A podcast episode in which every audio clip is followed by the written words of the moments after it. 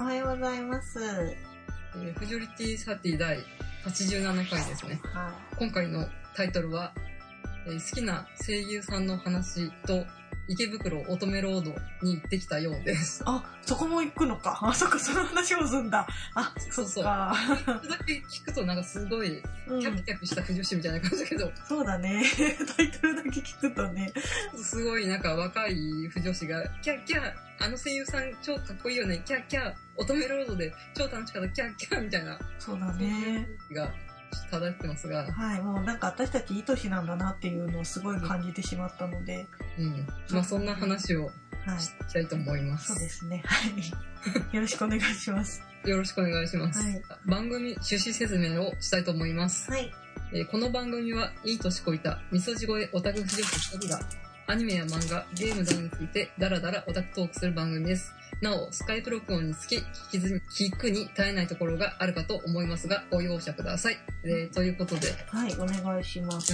お願いしまはす。ーい。あ、はいじゃあ、ついでにちょっとニトロプラスの話していいですかどうぞ。はい。あのですね、新作出るんですよ。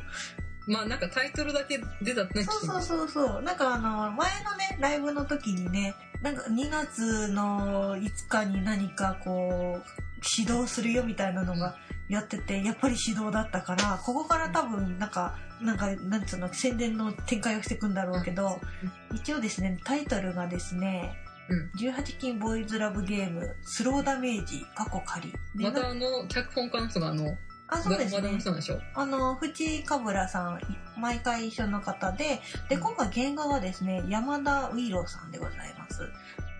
初初っていうか、ずっとなんかそのニトロプラスキラルの、あの、うん原画マンではないんだけれども、その、絵、さなんか着色とかいろいろやったりとか、あとね、ニトロプラスのなんかライブの時のイメージのキャラクターとか描いてる人だから、昔からいる人なのね。あ、じゃあまあ安定っちゃ安定なんで安す定ね。じゃん安定だね。そうだね。で、あの、ラメントとか、ドガイヌとかの銀河マンの人がちょっと辞めちゃった後に、むしろラメントの絵とか描いたりしてた人だから、まあ、来るかなみたいな話してたんだけれども、うんやっぱり来たねっていう。オタク怖え。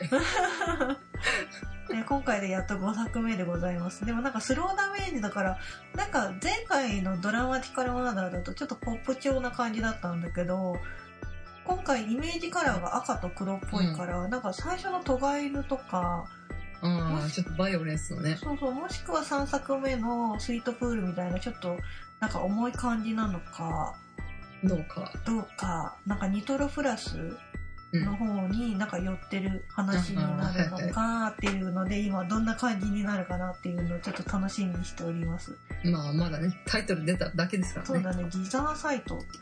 ううんん、サイトも一応出てるんだけど、なんか、パーカー着てるっぽい、うんなんか、立ち絵の男の子かなうがんなんか、変なビルかなんかの中で突っ立ってるっていう絵しか出てない から、もう何も、何も想像ができない。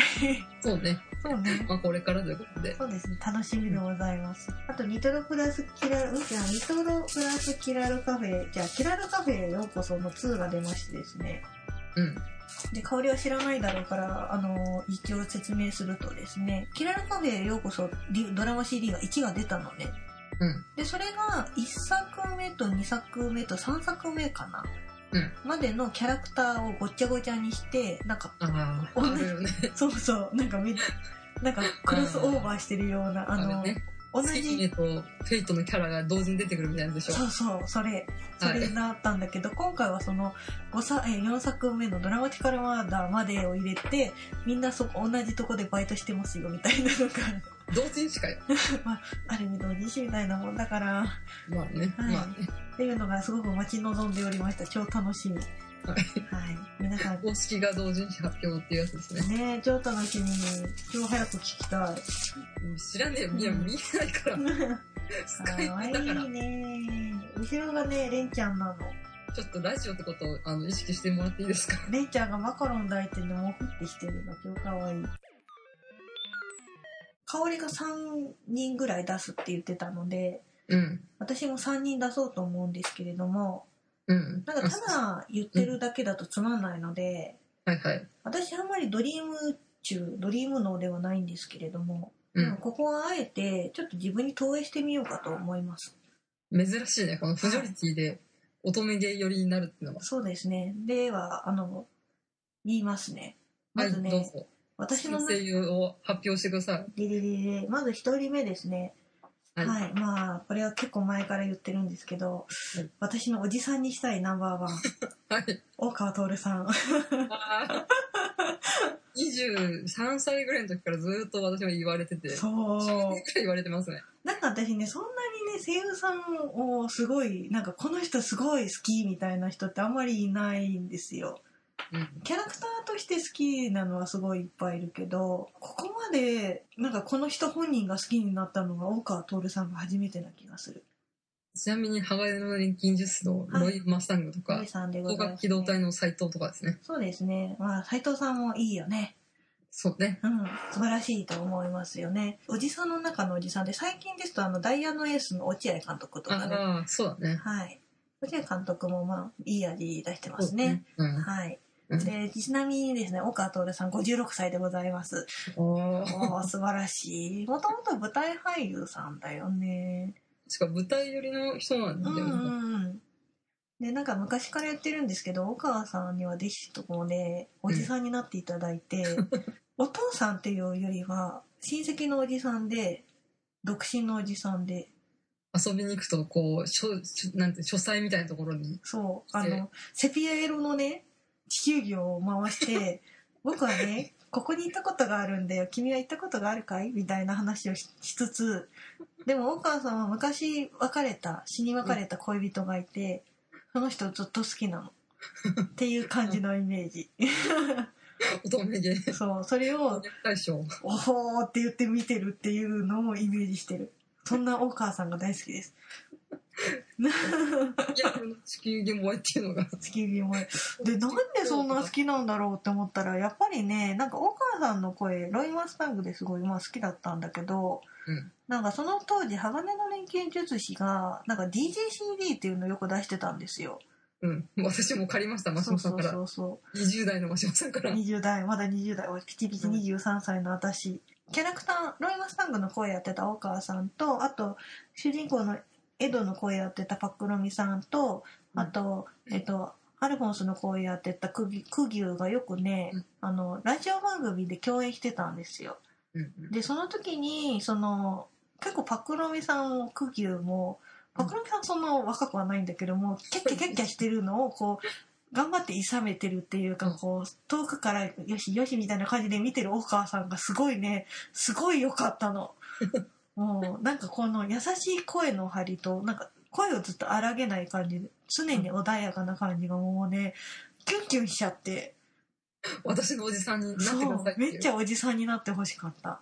というわけで、なんかもう、なんかお、ロイ・マスタングが好きっていうのもあったんだけど、うんどっちかっていうと、なんか好きだったロイさんの、その裏側に大川さんがいるっていうので見て、大川さんの人となりを見て、またロイが好きになるみたいな、すごいね、なんかね、こう、巡回してる感じが、ベビウスの場みたいなそ 感うじでそ。う、メイウェスがぐるぐるしてる感じで、が初めて好きになった声優さんですね。はい。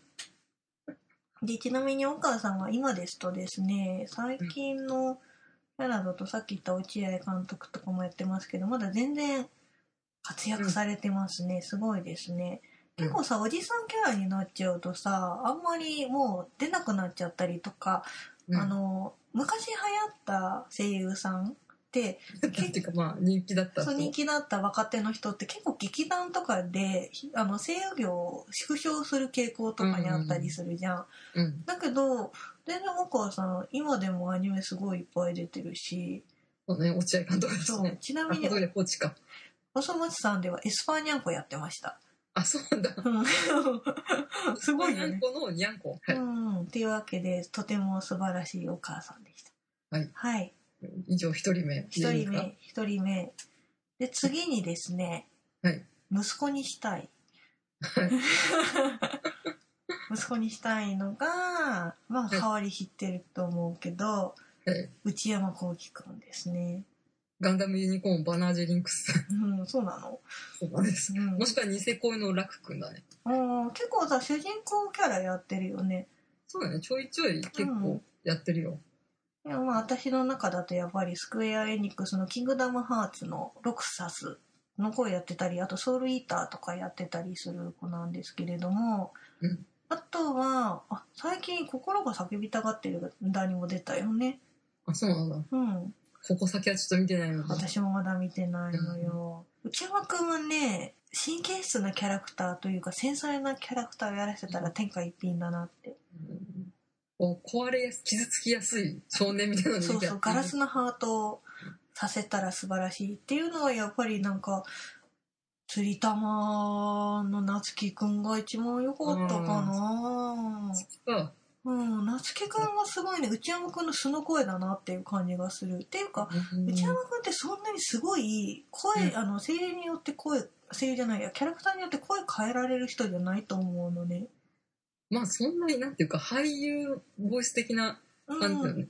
うん。そうだよねなんかキャではないんだね。キャンキャンし。うんやっぱ最近入ってるっていうか、うん多い傾向はそのリアル寄りの声優さんっていうのは結構多い気が多すいる。ね坂本真綾とかさなんか声優さんってやっぱりキャンキャンしてる人が多いからなんか声優らしい声優、うんアニメ声ってやつですよね。そうそうそう一般的になるそのアニメ声じゃない人の方が逆に希少だからこそのなんか目立ってたっていうところで内山君ってやっぱそっち系なんだろうなって思うよね、うんうんでうんやっ私ぱも木村良平くんとか、あうんうんうん、ううんんうん、まあそういう感じのジャンルかなと思うけどそうだね素の声を出す感じ、なんかジブリ役者的なうん、ジブリ役者なんかねやジブリの人はあんまり演技まがた別か上手ではないからあん まりなんかあれなんだけどなんか俳優さんってやっぱりさ声だけだとなんか演技できてない人いるじゃん、うんまあ全身で表現ってところがあるからそうねそう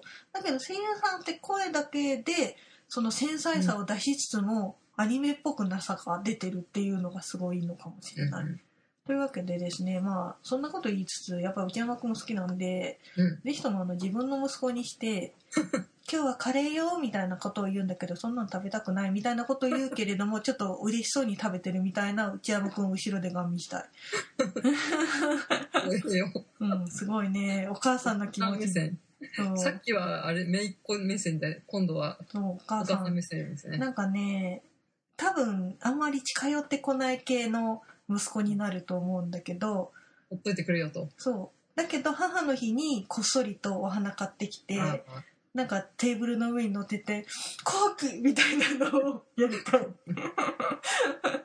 そこまで年離れてないでしょ25ぐらいでしょそうですねでも一回りぐらい離れてんじゃないかな今ね25歳あそっか25歳うんか、あしかも埼玉県出身でございますあ25歳か今うん25歳のチャラい営業とか思い出してそんな子じゃないうちの子はそんなことないだって相性がおじいちゃんだ よえそのどういうこと、うん老成してるの同棲してるのかなあでもうんはつらつさはないよ ね、うん、落ち着いてるよねはいっていう感じで内山くんでございますね2人目でした、は、はいいそうかノイタミナにもよく出てるよねちょっとあんま気にしたことがないからそのバナージとなんかニセ恋の楽くんだなっていうのぐらいしかあとピンポンだよえっ、とあっちメガネの方あメガネの方あでスマイルかスマイルかうんスマイルもねなんかすごい難しい感じの子だったからね、うんすげえ合ってると思うよ夏樹くんロスと同じようなジそうそうャンルそうですそねうそう周りから孤立しちゃうみた いな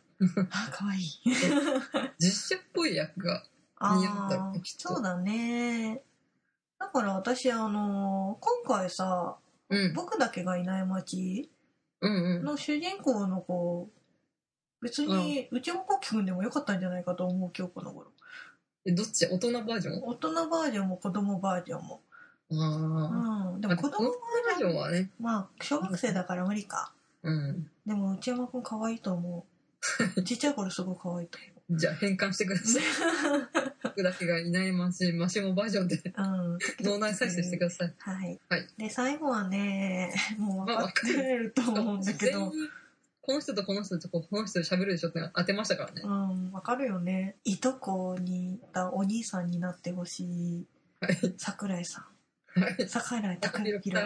桜井さん。こんなに桜井さん好きになると思わなかった。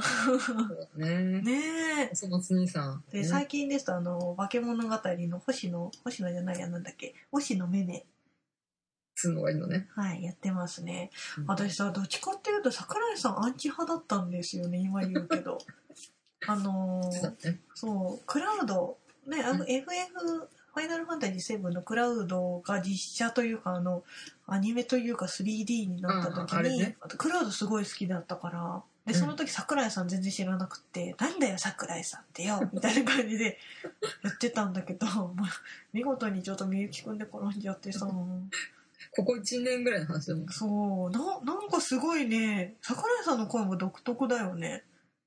ああ、でも私あんまね、聞き分けできないんだよあ、ね。本当うん。なんだろう、なんか桜井さんってさ、甘いのにしょっぱいみたいな声出すよね。インテリだけど腹黒いみたいな。あ、そうそうそうそう。なんかすごい腹に一物持ってますよみたいな感じの声出させたら素晴らしいよなーって。ただのイケメンでは終わりませんっていうう。ん。なんか桜井さんの声って多分演技とかの以前の前の声質がすごい通常の人とちょっと違うんだと思う。高いわけでもないし、高くて低いみたいな。なんか、うん。ななんか不思議な声してるよね。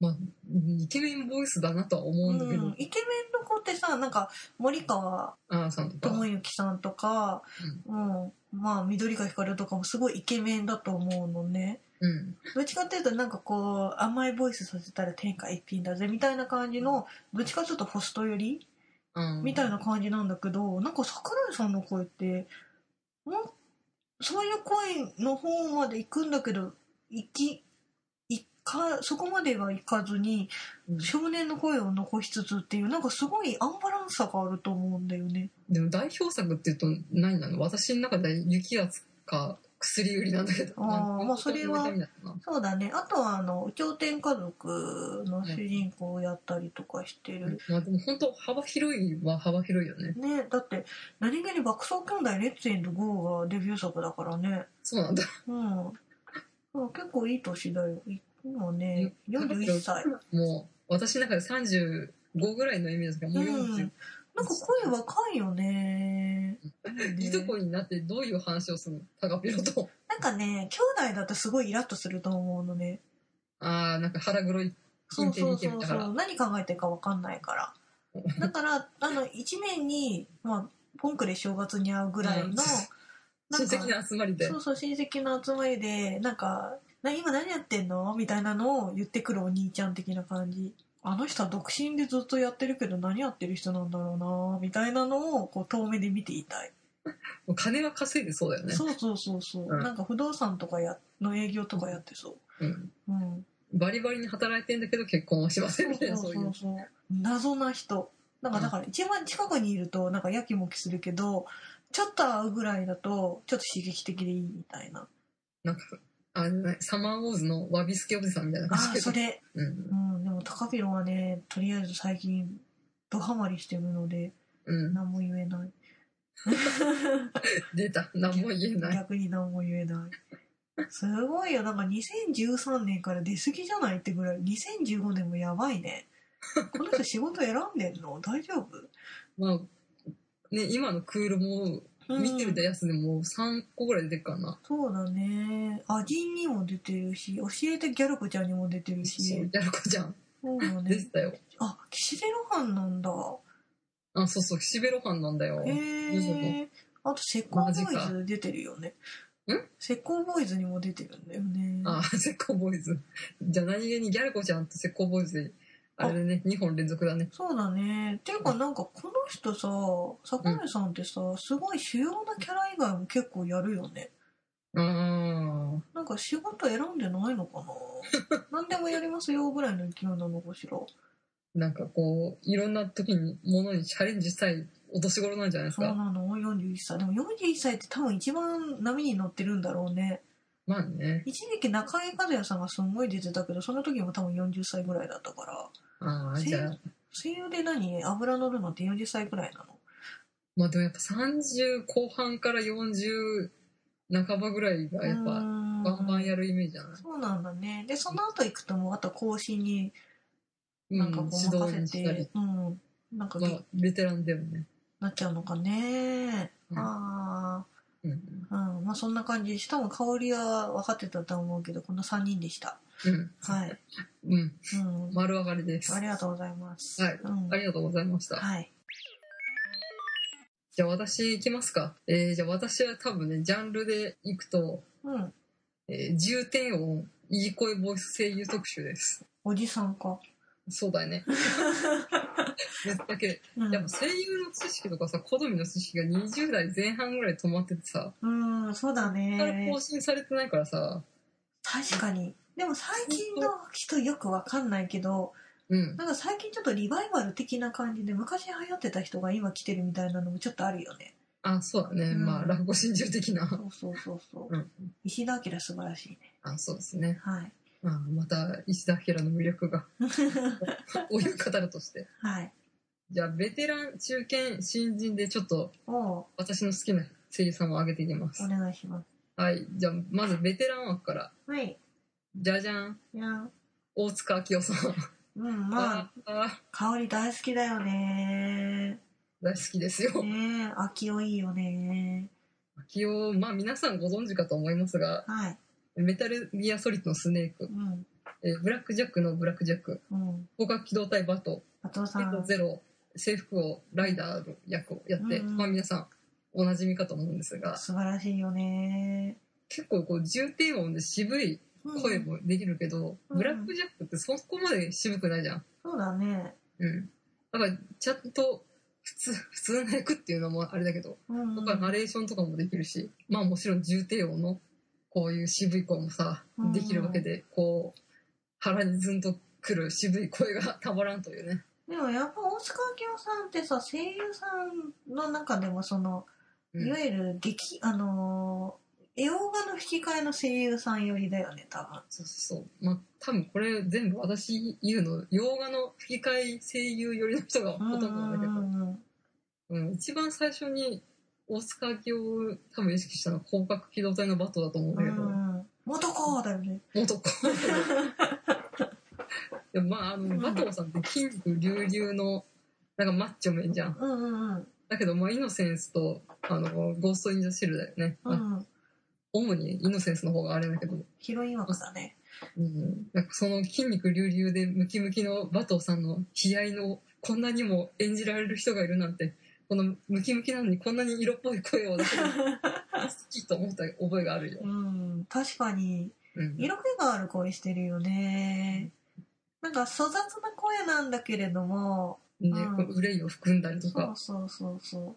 バトーさんって目が丸じゃん丸だね。うん。だうんから目での表情っていうのがないんだようんうんだからもう声とか僕はあの顔の筋肉の動きとかでうんうん。感情を表現しなくちゃいけないからねすごいうまいなと思ってなんかさ、バトンさんの声の、うん、そう、大塚明夫さんってさ、陽の声と陰の声のああうんうん分けがすごい上手だよね。うんうんバトンさんはひょうきんだけれども、やっぱり、なんか切れると怖いみたいなのもあるし、そうね、うんイノセンスとゴースト・イン・ジャセルのバトはインド部分で、うん、あうん、のスタンダードコンプレックスとかはヨーンとかの、そうだね、立ちこまにね、油揚げてたり、手料理揚げてたりする時とかね、うんうんううんん、そううんフェイト・ゼロの制服男もヨーンの、そうだね。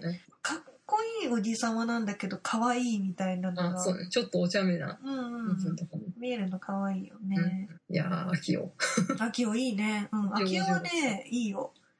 秋まあ夫、ね秋夫は私のおじさんにしたい枠にちょっと入れてもいいぐらいで すね。 そうか引っ越,、うん引っ越しとかを手伝ってくれるおじあ、さんそうそうそうそう。なんか、やたら軽トラで来てよーみたいな感じで。なんか、引っ越し祝いでなんかこう、さあの、ビール瓶の、なんつう あーの、はいガシャャってやるやつをガ。シャってビールケースでしょそうそう、ビールケース持ってきて、これ飲めよみたいな感じでくれるおじさん。くれるんでしょそう。タオルをこう巻いて軽トラでブブーって乗りすぎてそうそううーって。でもなんかこう、夜一人で、なんかお酒飲んでるみたいな。亡くなっちゃった奥さんの写真を見てて、で、それを後ろから見ると、その写真をパタって、こう、あ伏せて、おっ、どうしたんだみたいな感じのおじさあいいねん。いいね乙女芸能珍しくね、ねしんみりする秋代からの、えうんよどうしたんだっていう陽気な、そうそうそうそうあいいよがいいですね。ねなんかこう疲れたりしてなんかこう愚痴を言っても許してくれそうな感じもいいし、 18歳ぐらいだったけど、大塚明夫の良さが。 そうだねてかイノセンスってそんぐらいかインセンさん二十歳ぐらいじゃないああもうそんな年かあすごいな、あそうあそっ かそうだよね、びっアくイマッりクだスシアターで見ましたね。うーん見たねうん。懐かしい10回ぐらい多分見てますからね。あー品川のプリンスホテルのあの映画館で見たよねそうそうそう。すごい巨大なスクリーンで、うーん若かりし日の思い出場所になってそうですになってねますはいえーじゃあ一人目、はい大塚明夫さんでした。はいえー、二人目、はい中堅演幕、はいじゃじゃん、はい安本博樹さん。うん、まあ、好きだよね香り大好きだよね知ってたうんこの流れでは分かりやすいでしょ。わかるうんひろきまあわかる、安本さんのう役との出会いは、ヘタリアのドイツですねん。そうですねはい。イタリアのドイツさんでヘすタねリアのドイツで、うん私、ドイツさん超大好きだったからさ、 知ってる安本さんっていうか、ドイツのキャラさんとか買ってたからさ、あー知ってる私も持ってる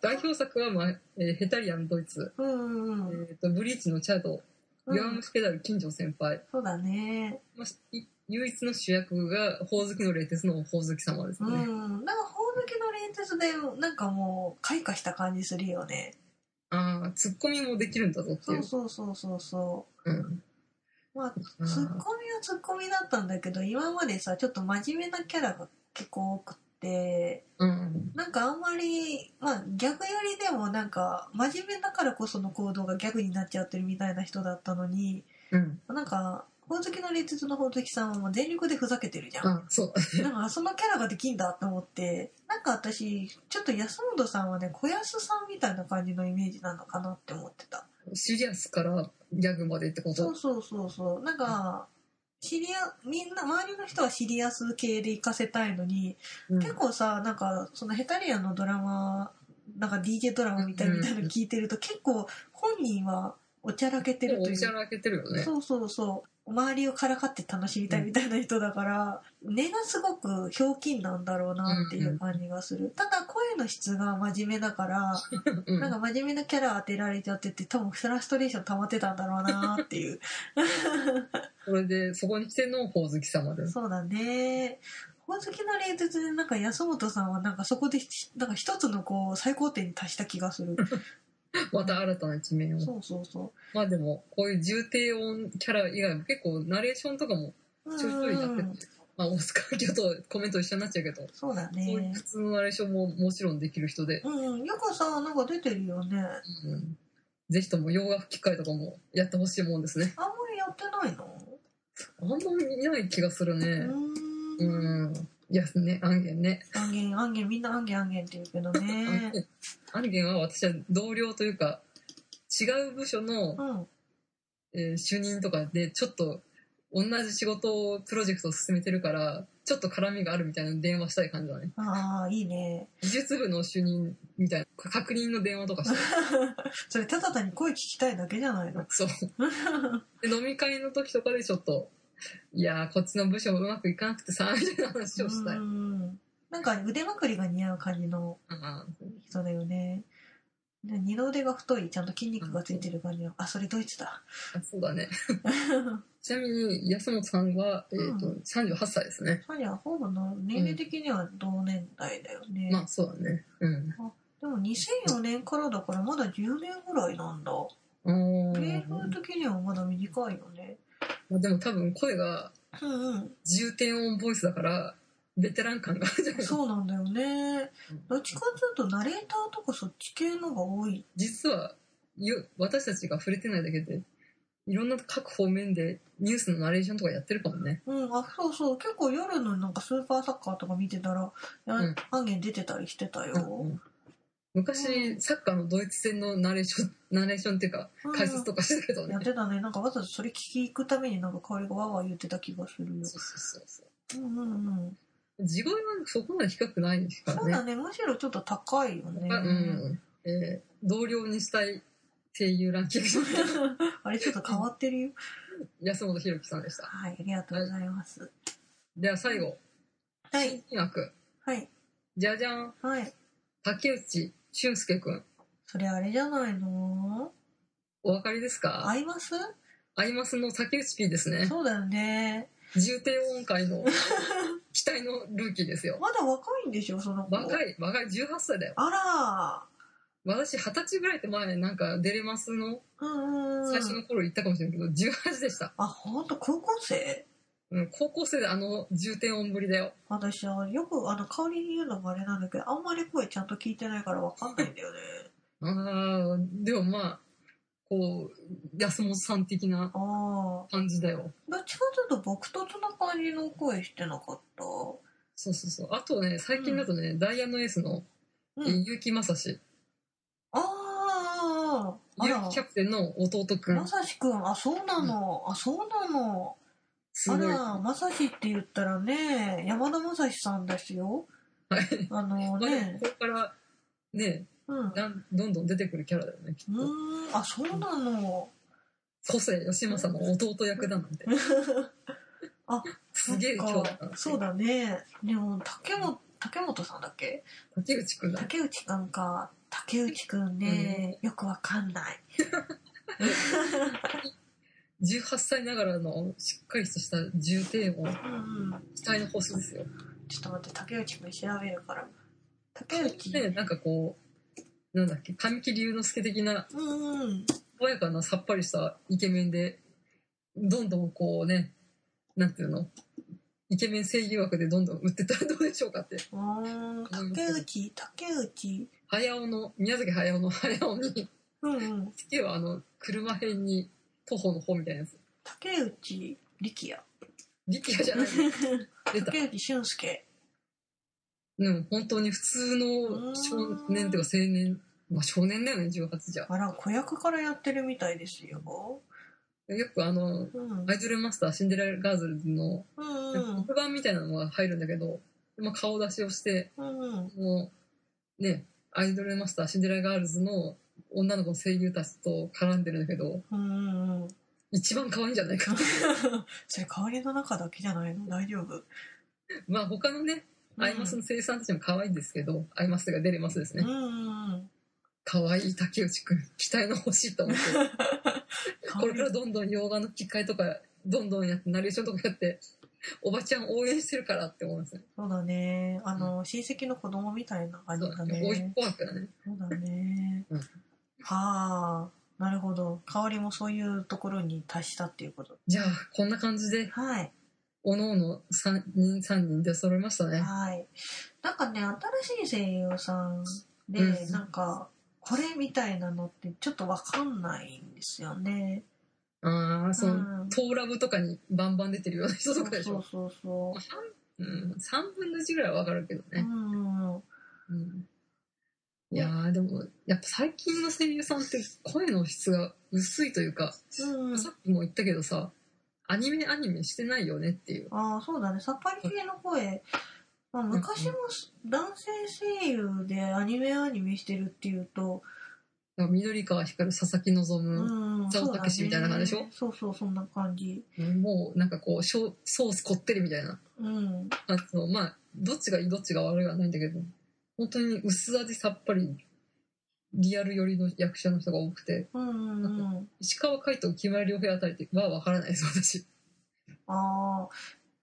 でも、木村良平はあれだもんね。銀のさじのああ主人公主人公とか、あと、黒バスのキセくんの声とか。まあでも多分愛があればきっと分かるんでしょうねまあね。だんだんダメ絶対音楽がだらっと話してきましたがはい。とりあえず一旦、えー声優談義はここまでで大丈夫ですかねはい、お疲れ様ではい、おす。疲れ様です。じゃあ続きまして、はい。えー池袋乙女ロードに行ってきたよです。はい。で、最近そういえば、乙女ロードに行ってない。うん、私、この前さ、5年ぶりって言ったけど、3年ぶりぐらいした。あ、本当、うんそうね。私ね、昔赤羽に住んでた時、毎週週2ぐらいで行ってたか らさ、バイトかよ。うん本当なんか庭みたいな感じで行ってたんだけど、うん。最近。ね、距離的にも遠くなってしまったが、心の部分も遠くなってしまったそかうら。そうそう。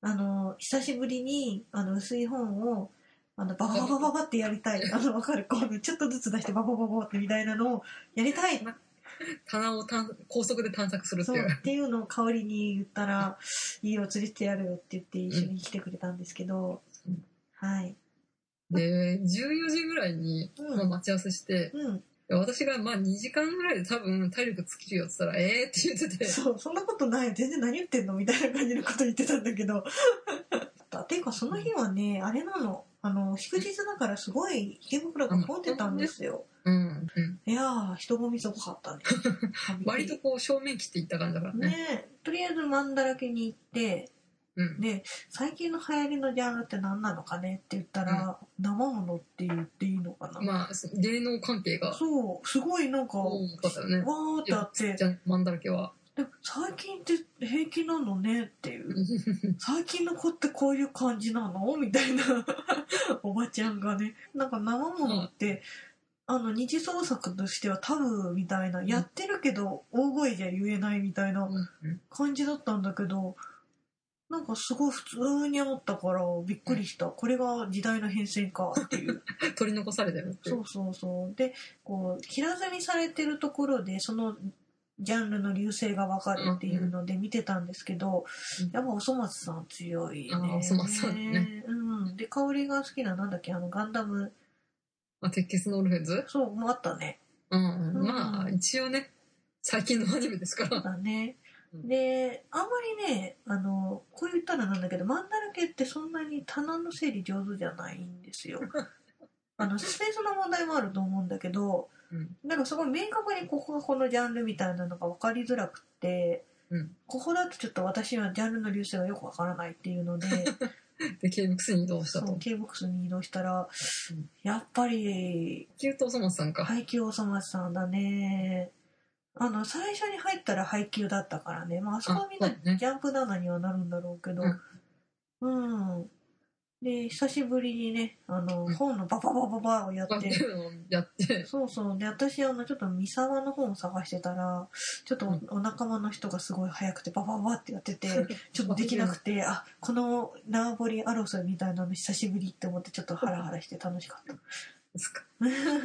ちなみに、ヨアペの福原本を数冊ゲットしました。あ、買買ったんだ、香り。ったよ。へえ。覚えるほどですけこどっ、そりと買ってやがったんだね。買いました。で、まあ、あの、ショーケースに入ってる高い同時書を見て、あ、この人昔これやってたんだ、みたいな。で、その後、まあ、アニメートに行ったら、そういえば移転してたってのを忘れてて、そう、てかアニメイトね、入ったらなんか、なんだろう、乙女家かなんかのカフェみたいのになっててね、あれなんか、そう、なんで行ったかっていうと、その2月11日だったんで、うんあの、バレンタインチョコで、痛いチョコレートってないかなっていう、板チョコ、そう、あの、板車とか、そうそう板そうそ山のう、板ね。あれがなんかあったら面白いなと思って行ったら全然なくてですね、うんでなんかカフェになって てさ、ちょっと切なく。コラボカフェ的なやつそうで。そう。で、しかもなんかその道そばのね、やたらコスプレしてる人がいっぱいいそうそうて、あの、ひ、シャンシャインシティの横の公園でね、うん。コスプレイベントをやってて、そうそなんう。数百人単位っていたよね。そうだね。なんか、あれがいた、ダイアナ・エースの、あの、最近あそうそう、なんかマフィア・ファローを原作者の人が書いてくれて、うん。その格好してるみゆきくんとね、はるいちくんと倉持くんがいた。なんかこう、スタンダードじゃなくて、あえて横道のやつをやるんだね。うん。 そうだね。そうだね。ね、カンコレとか、トーラブうん。とか、なんかピンク色の髪の毛の女の男の子がいっぱいいて、どれか、どのキャラクターなのか、3、4人いるけど多分これ別々の話なんだろうなみたいなのが、最近の話わかんなくておばちゃんちょっと困惑して た。うん若者文化に触れた瞬間そっうてい。そううそうう。んむしろ私はなんか野良猫が近くにい て、そっちの猫の方に興味津々でした。そうですか。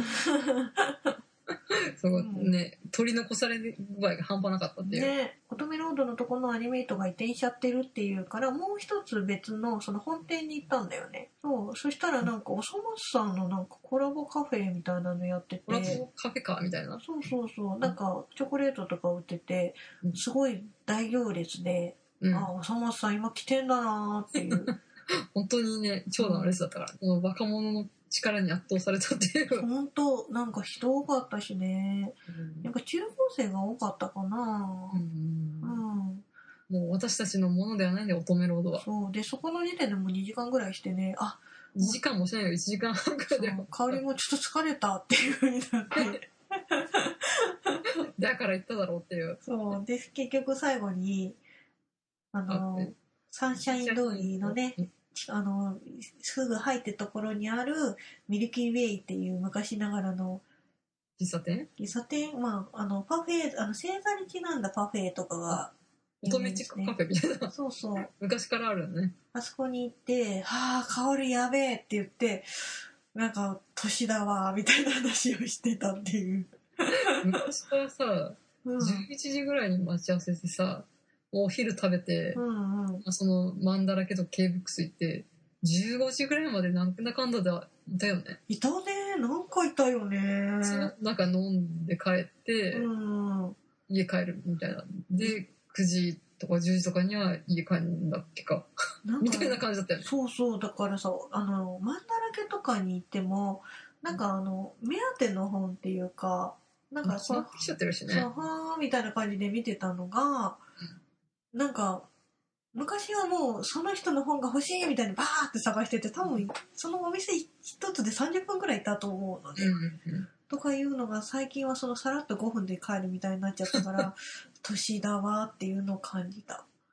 うんもう体力的にね、そう体力がね持たなわかるそこに圧倒されたっていうのいも、そうそうやっぱさオタクって体力勝負なんだなって思った今若いオタクの皆さん、頑張ってくださいね。分かって、うおばんちゃんたちねちょっとね疲れた後でなんかこ う、探そうとか、後で買おうとか、そうそう思っちゃダメ。今ですよ。今だようん。ね何個かに、ね、聖地巡礼に行こうとかさ、そうそうそううん。 30超えるとね年齢って出るんだなって思いましたはいで、もうすぐ、もう埼玉帰るかっつって、5時ぐらいにはもう、そう埼玉の飲み屋に行ったってそういう。村まで美味しい飲み屋さんあるからちょっとそこへ来いよみたいになってあ日本酒うめえみたいなそ 最近いいもえなくってさ、っていう。うっていうずっと愚痴を愚痴を顔聞いにて、この話って最近、恋人欲しいけど、全然出会えなくてって言ってるあれだよっていう話をしてそう、最近も映画なくて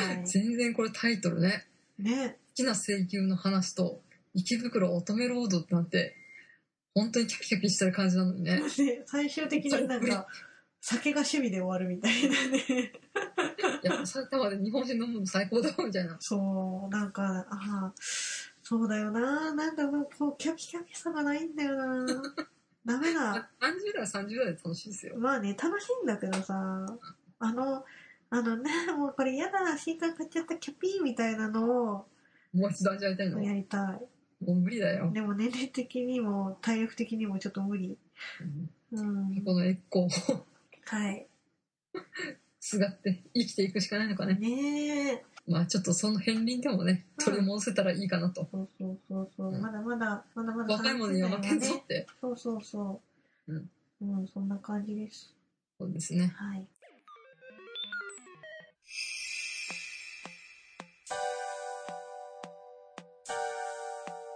なんかエンディングで言っとくことはありますかエンディングで言っとくこと日村秀夫の推理よく見てますああ、はいはい。何気になんかすげえホモだなってうん探偵ホモだなって思はい、じゃあ、はいこんな感じで、う はいはい、えー締めたいと思います。はいえー、フジョリティサーティではお便りを募集しています。